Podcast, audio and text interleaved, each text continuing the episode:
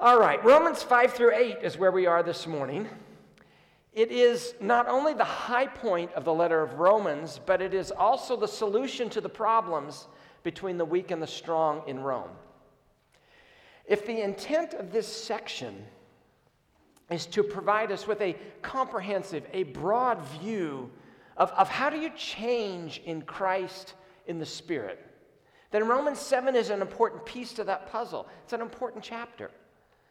If you're new or haven't been paying attention for the last, we've been in Romans uh, 13 weeks, the weak are Jewish believers. The strong are Gentile believers, and the weak are trying to get the strong to follow more of the Torah, more of the Old Testament law. Because if you're going to be a genuine follower of Jesus Christ, you know, you got to do the Old Testament. And so there's a tension between these two groups. And the solution to that tension is found in Romans 5, 6, 7, and 8. Now, let's just suppose, and it's not that big of a supposition, that they had Sunday school in these house churches in Rome. And it was the week's turn to teach Sunday school. And so they get there, gather the children around. I think they would teach them this song.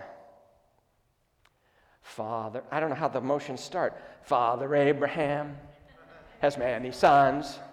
Many sons has Father Abraham. I am one of them, but you are not. so let's just get circumcised and eat kosher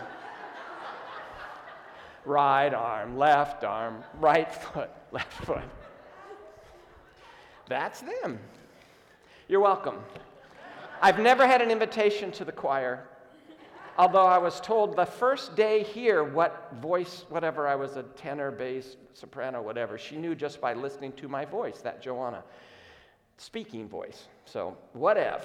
I'm not joining the choir. The weak taught that Jesus was good, but that you needed someone or something else to add to that. And the whole tenor of Romans 5, 6, 7, and 8 is what? They're lying. It's not true. You don't need Jesus plus anything. You don't need Jesus plus money. You just need Jesus. You don't need Jesus plus your husband to start making sense. It would be nice, but it is not necessary. You don't need Jesus plus that her to stop getting on my nerves. You don't need Jesus plus that acknowledgement that my career is going well and I'm doing a good job. You don't need Jesus plus a bigger house and a gated community with a lovely view. The wholeness and the worth of life rests solely on what Jesus has done for us. He's enough all by himself. And the whole section of Romans is answering the question is it really enough to just believe? How are we transformed? How are we changed? And to answer, Paul's told us about the line of Adam and what it looks like to follow in his line, and the line of Christ of redemption.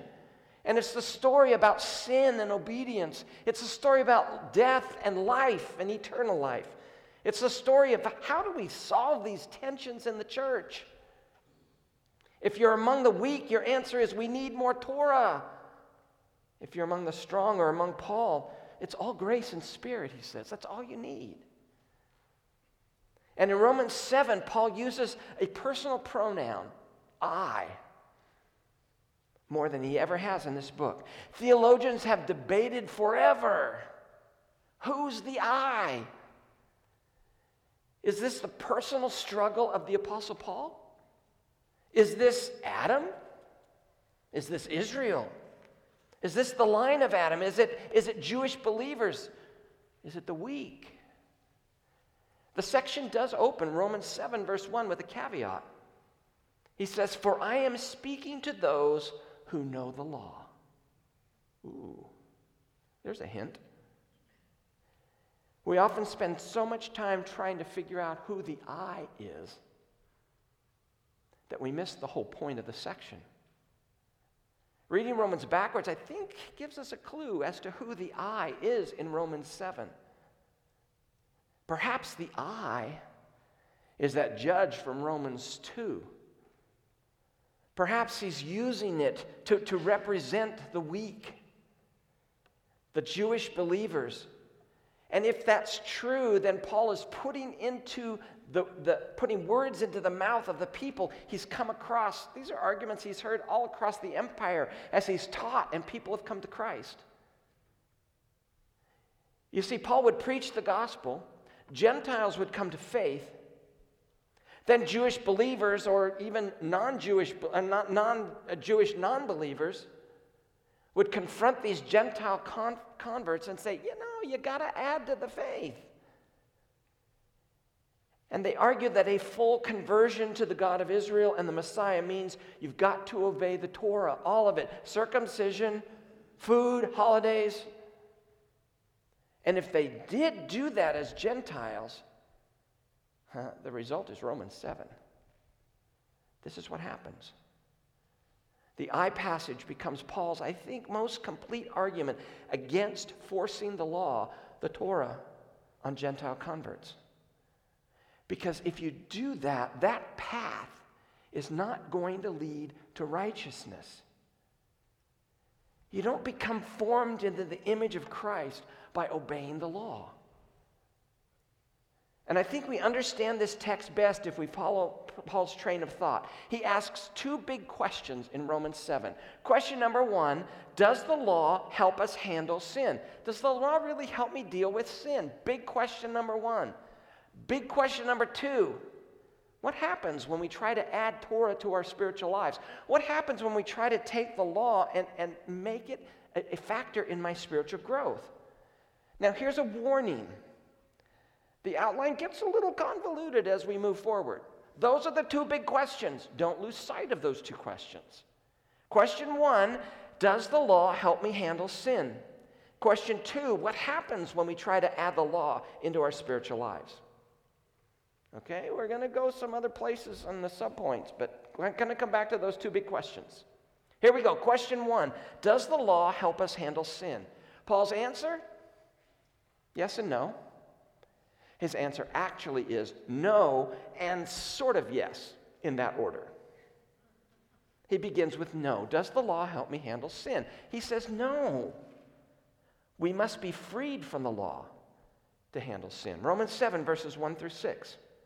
We can't have Christ formed in us if we've got the law hanging over our heads.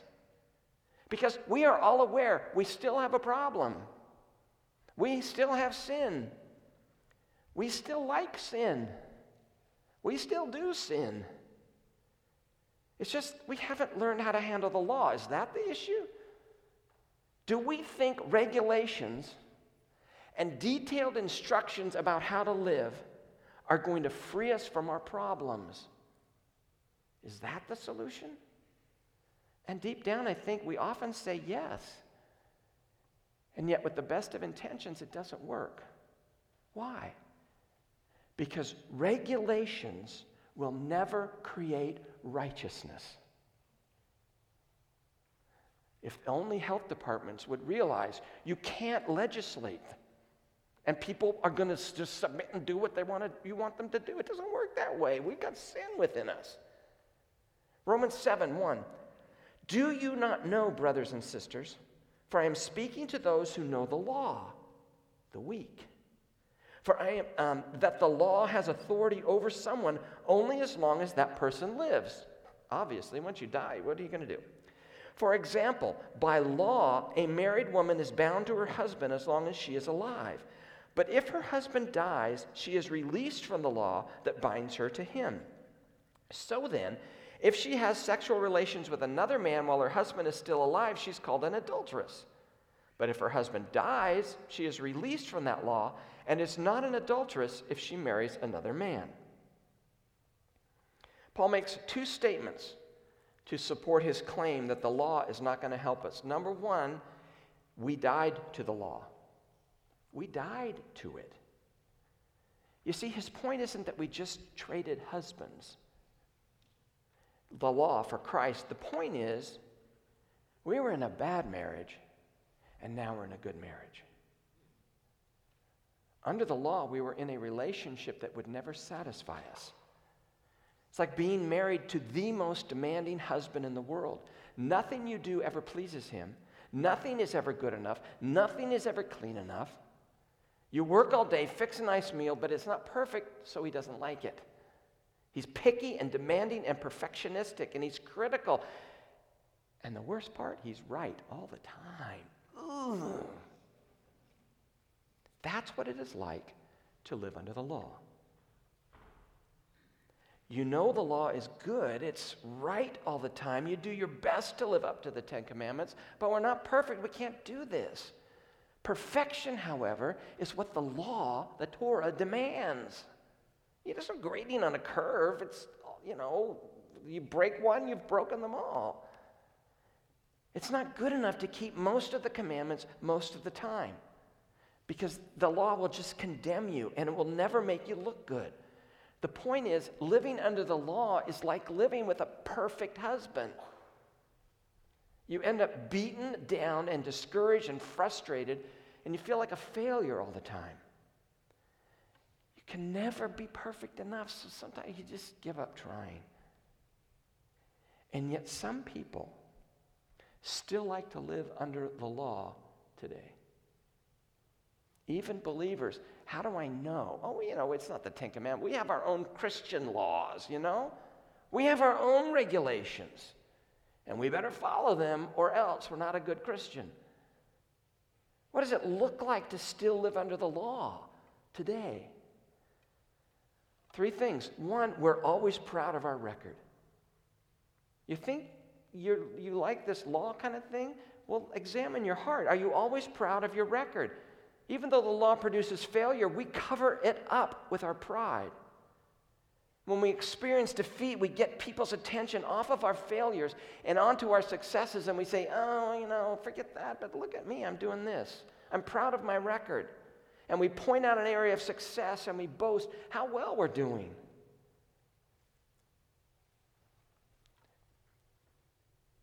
Let me ask you do you ever come up for prayer after church?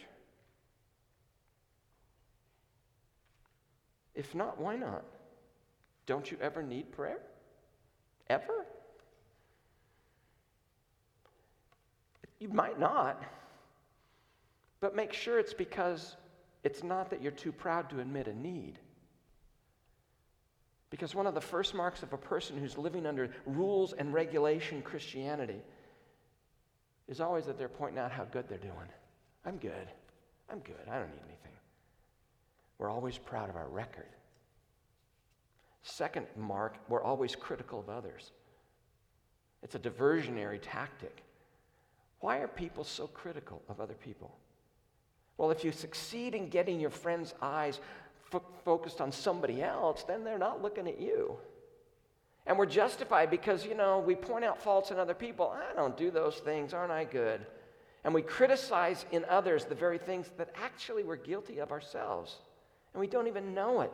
You see, living by a sense of rule and regulation produces a sense of failure and defeat, and we're going to compensate by that, compensate that by criticizing other people. Third, I refuse to admit any error. Never wrong. And if you live under the law, you're always reluctant to admit any error in your own life. They say that was one of Richard Nixon's problems. He could never admit he was wrong. Chuck Colson wrote about him once that he obviously had a cold, the symptoms, the nose, the everything, but he never would admit it. No, I don't have a cold. See, that's the mentality of those living under rule and regulation Christianity. They feel very heavily the standard of conduct, of conduct. They gotta meet it. And so they pretend they're living up to it even though they're not. Because if I admit defeat, that means I gotta change got to do something different.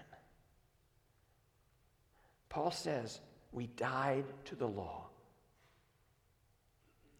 Second, in, in, verses 4 through 6, he says, We are now married to Christ. Verse 4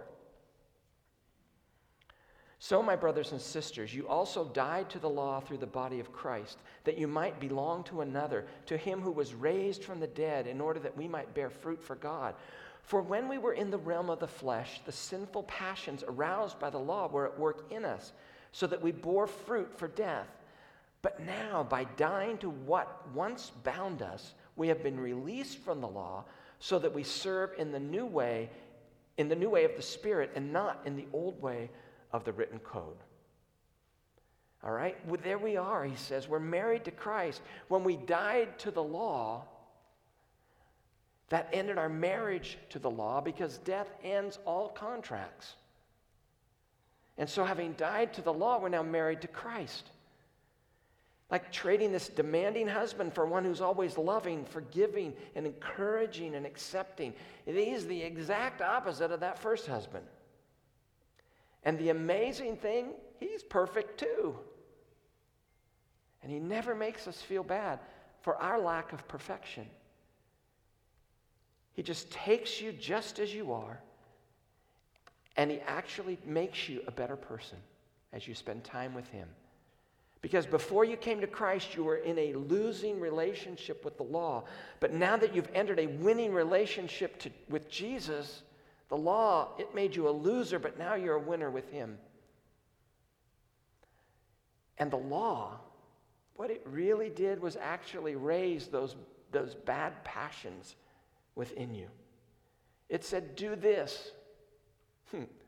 And we don't do that. We do what we want to do. It said, Don't do that. Well, okay, I'll do it. And you got this inner spiritual death going on. And we died a little bit more every day when you're under the law. But now, through Jesus Christ, we actually have a, a teeny bit of a desire to do what's right because you're joined with Him, you're married to Him. You've got this vital, living relationship with Him. And He now lives through us. And the places in our lives that were marked out as failure, they don't have to be failure anymore. They can be sources of triumph. Did you notice in verse 4 he says, You are the one who died. The law didn't die, you did. And he turns this illustration on its head that supposing that you, not the husband, died. You die and are brought back to life, and you marry a second husband. That throws the illustration for a loop. We died to the law. It no longer has any controlling power over us. We're dead to it. So we don't need this slavish obedience to some written code. We serve God in the new way of the Spirit. Does the law then help us handle sin? No, he says. But then he says yes. If we learn from it, and if in that learning we begin to run to Christ. We must learn from the law and we must run to Christ. Verses 7 through 14. One of the most influential writers of the 20th century was Karl Menninger. He wrote a lot of influential books, but probably the one that, that has influenced culture the most is the book entitled Whatever Became of Sin. And in this book, he says this the very word sin which seems to have disappeared, was a proud word. It was once a strong word, an ominous and serious word. It described a central point in every civilized human being's life plan and lifestyle. But the word went away, it's almost disappeared. The word, along with the notion. Why? Doesn't anyone sin anymore? Doesn't anyone believe in sin anymore? And the whole premise of his book is to trace the disappearance of the concept of sin in our culture. He argues that in place of the historic concept of sin, what do we talk about now? We talk about crime, we talk about symptoms. And he says if you discard the concept of sin and replace it with the concept of symptoms, You've defined it as something that's completely outside of us, not within us. But that's not Paul's definition of sin. And so his, the argument then is therefore we need, Paul's argument is we need the Torah. We need the law Because it's in the law we discover four realities about sin. Number one, the law reveals the fact of sin, it's there. Verse 7 What shall we say then? Is the law sin? Well, certainly not. Indeed, I would not have known what sin was except for the law. For I would not know what coveting really was if the law had not said, Do not covet. You see, the law tells us the difference between right and wrong. Second, the law reveals the power of sin. Verse 8 But sin, seizing the opportunity afforded by the commandment, produced in me every type of covetous desire. It said, Don't do it. And I learned what it was, and now that's all I want to do. For apart from the law, sin is dead. I wouldn't have known. Once I was alive apart from the law. When the commandment came, sin sprang to life and I died. I found that the very commandment was, that was intended to bring life actually brought death.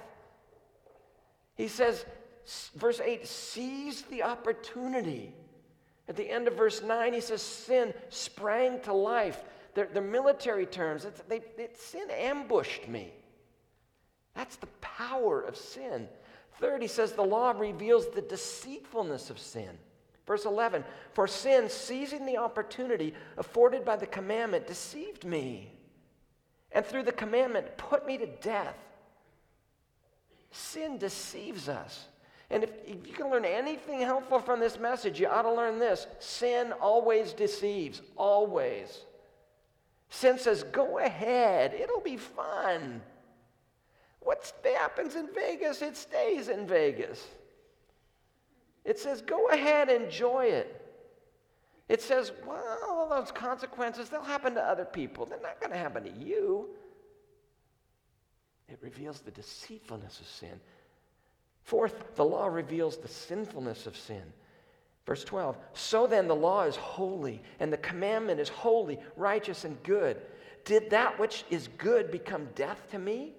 Well, by no means. But in order that sin might be recognized as sin, it produced death in me through what was good, so that through the commandment, sin might become utterly sinful. He says the law takes this concept of sin, and from being sin with a small case s, it makes it sin with a capital S. And Paul's, Paul's point is clear the law isn't bad. The Ten Commandments, they're good. The law is holy and righteous and good, but the law is like a mirror. When you stand before a mirror, what do you see? You see yourself. Mirror doesn't lie.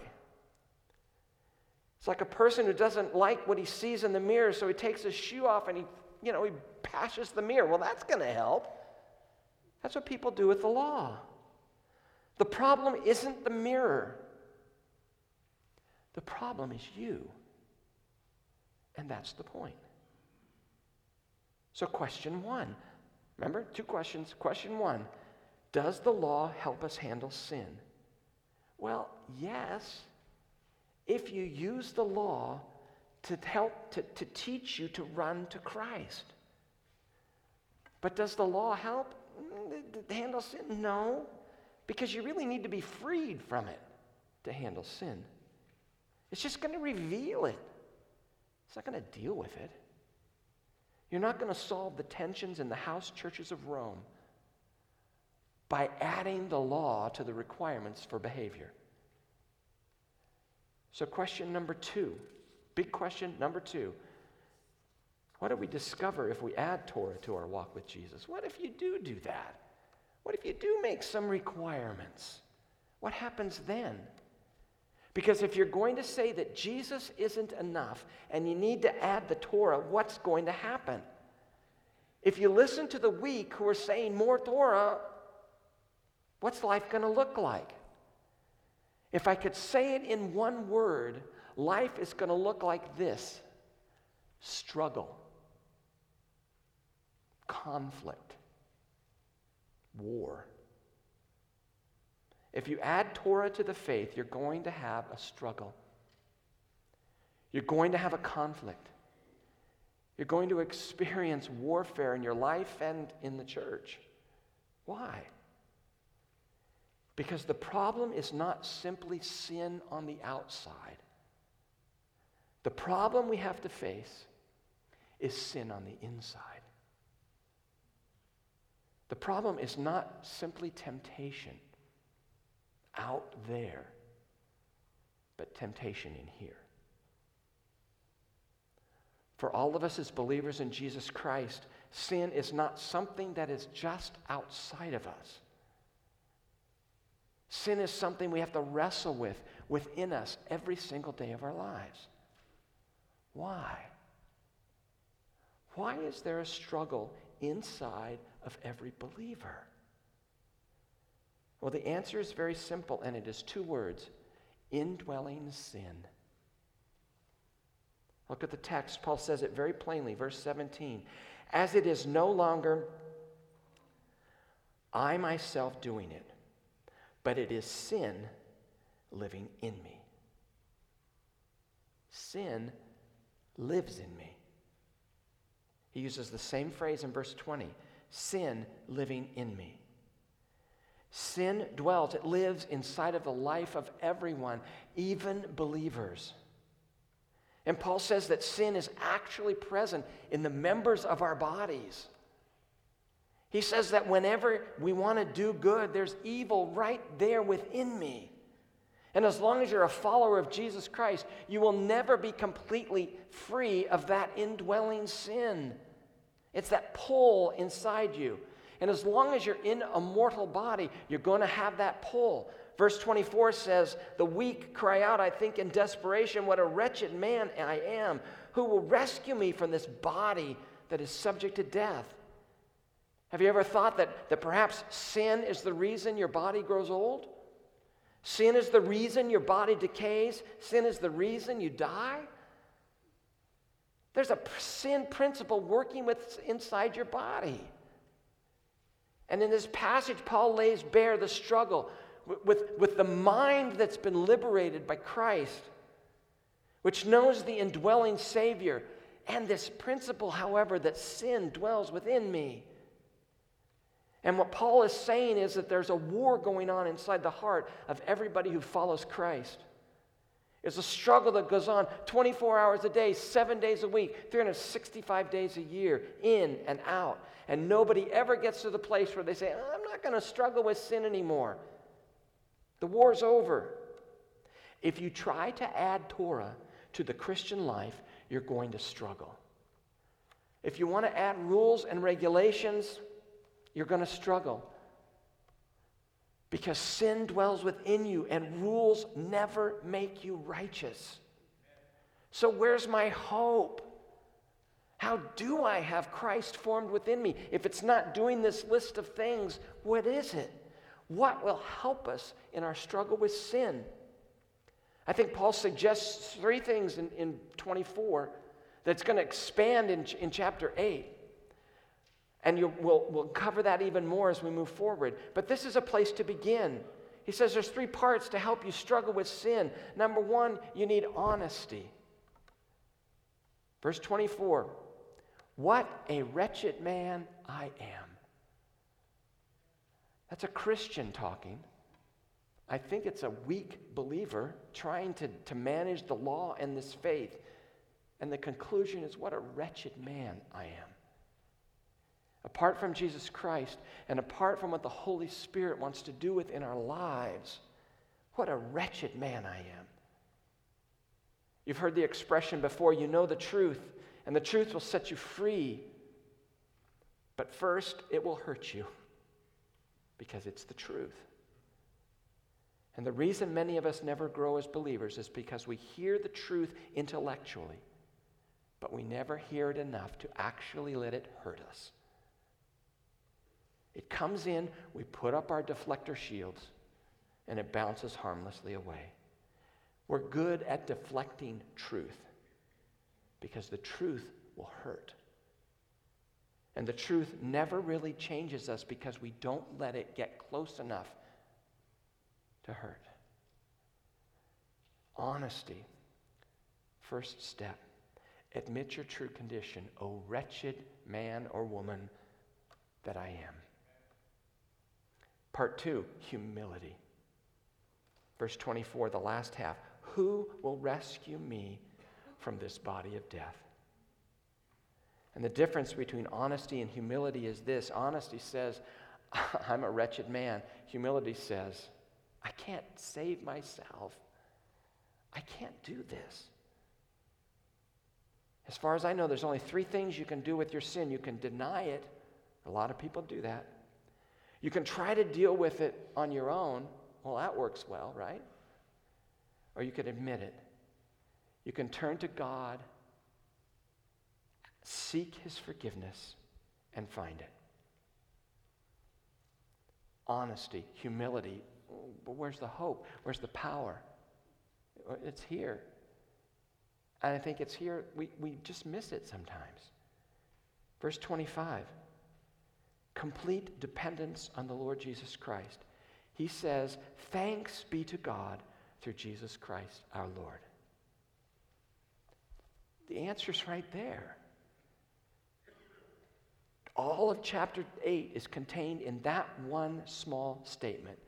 Thanks be to God through Jesus Christ our Lord. There's the provision for victory. It's not adding Torah to Jesus. There's the provision for victory. It's not, you know, getting a better husband. There's the provision for victory. It's not getting kudos on our career. It's not living in a better house or getting that vacation home. There's a provision. It's walking in the Spirit. It's through Jesus Christ.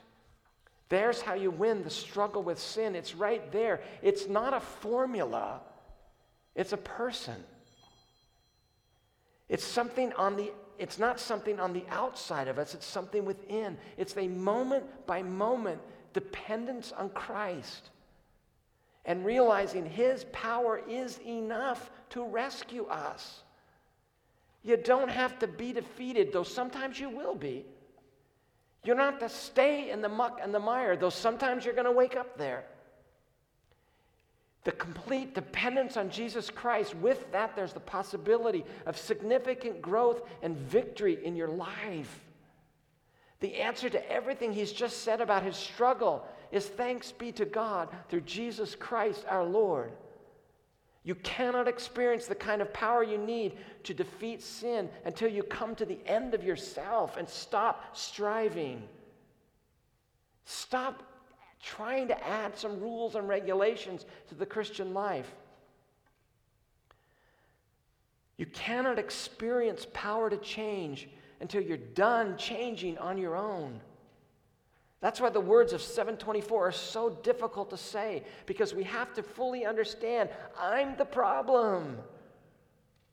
I'm the reason that Christ is not seen by other people in me. And until we stop trying to live by the rules of Christianity, until we stop trying to live the Christian life on our own, and let Christ live his life through us, we're just going to be exhausted. This is a desperate cry in Romans 7. And the answer is ultimately Jesus Christ. He's the only one who's ever lived this thing successfully. And our only hope is to get the law out of the way and let Him live His life through us. And until we realize that, there's absolutely nothing within us. We do not have enough strength. We don't have a smidgen of anything, a thimbleful to add to this equation. We're going to fail in the process of change.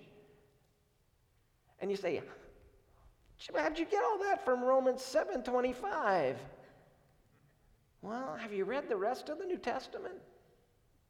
Romans 5:10 For if when we were enemies we were reconciled to God through the death of his son how much more being reconciled shall we be saved by his life? Saved there it doesn't mean forgiven in this context. It means saved from from, from the power of sin not the penalty of sin.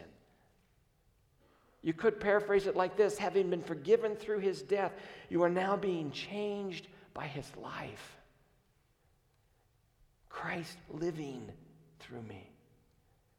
2 Corinthians 4 We are hard pressed on every side, yet not crushed. We are perplexed, but not in despair, persecuted, but not forsaken, struck down, but not destroyed. That's an encouraging verse, is it not? All the hope and the power, yea, God. But you got to read the next verse, verse 10. always carrying around about in the body the dying of the Lord Jesus, that the life of Jesus also may be manifest in our body. When you see spiritual energy in somebody else, whose is it? It's Christ's, not ours. It's not me at all. It's Christ living through me. Verse 11, for we who live are always delivered to death's delivered to death for Jesus' sake, that the life of Jesus may also be manifested in our mortal flesh. You see something worthwhile going on in your body, your shell, if there's anything eternal and lasting, that's the life of Christ flowing through you. Jesus is enough. Jesus will transform our lives. Christ in me. Galatians 2:20, I've been crucified with Christ. That's the dead part. It is no longer I who live, but Christ lives in me. When we believe that Jesus could keep his promise to forgive our sin and give us eternal life, he came to live within us. He's there, he's enough. That is the life of the Christian. Not I, but Christ. Not Torah, but Jesus. Romans 8 2 says, Because through Jesus Christ, the law of the Spirit gives, who gives life has set you free from the law of sin and death. The weak, the judge, or the I in Romans 7, and the strong, you're free from living under Torah. You can live by grace. That doesn't mean you can live like hell and not worry about it. It's not what that means.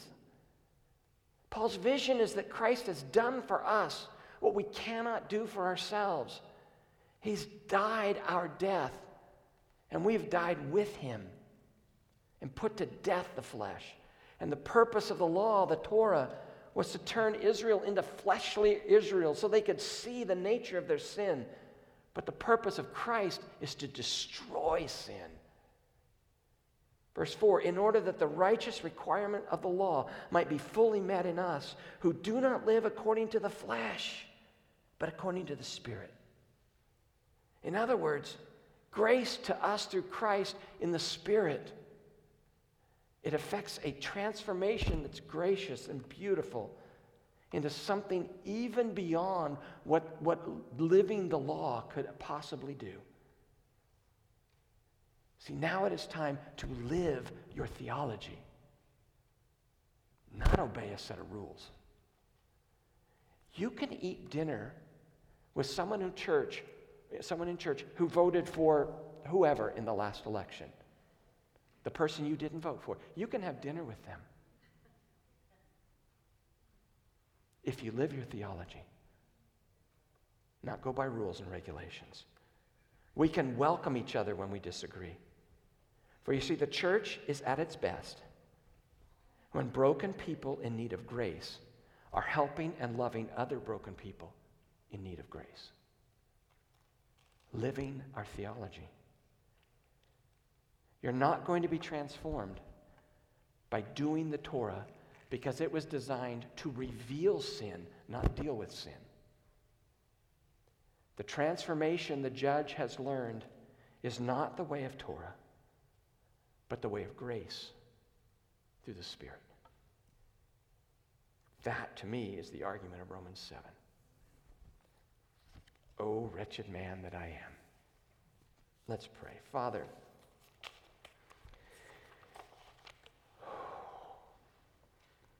your word is rich.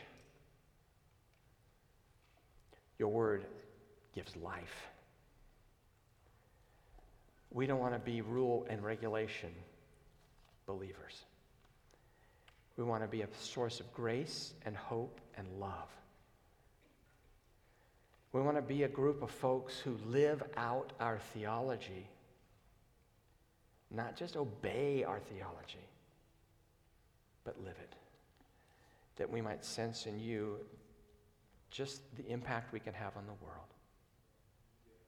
Be that, that blessing that you've promised to be. In Jesus' name, amen.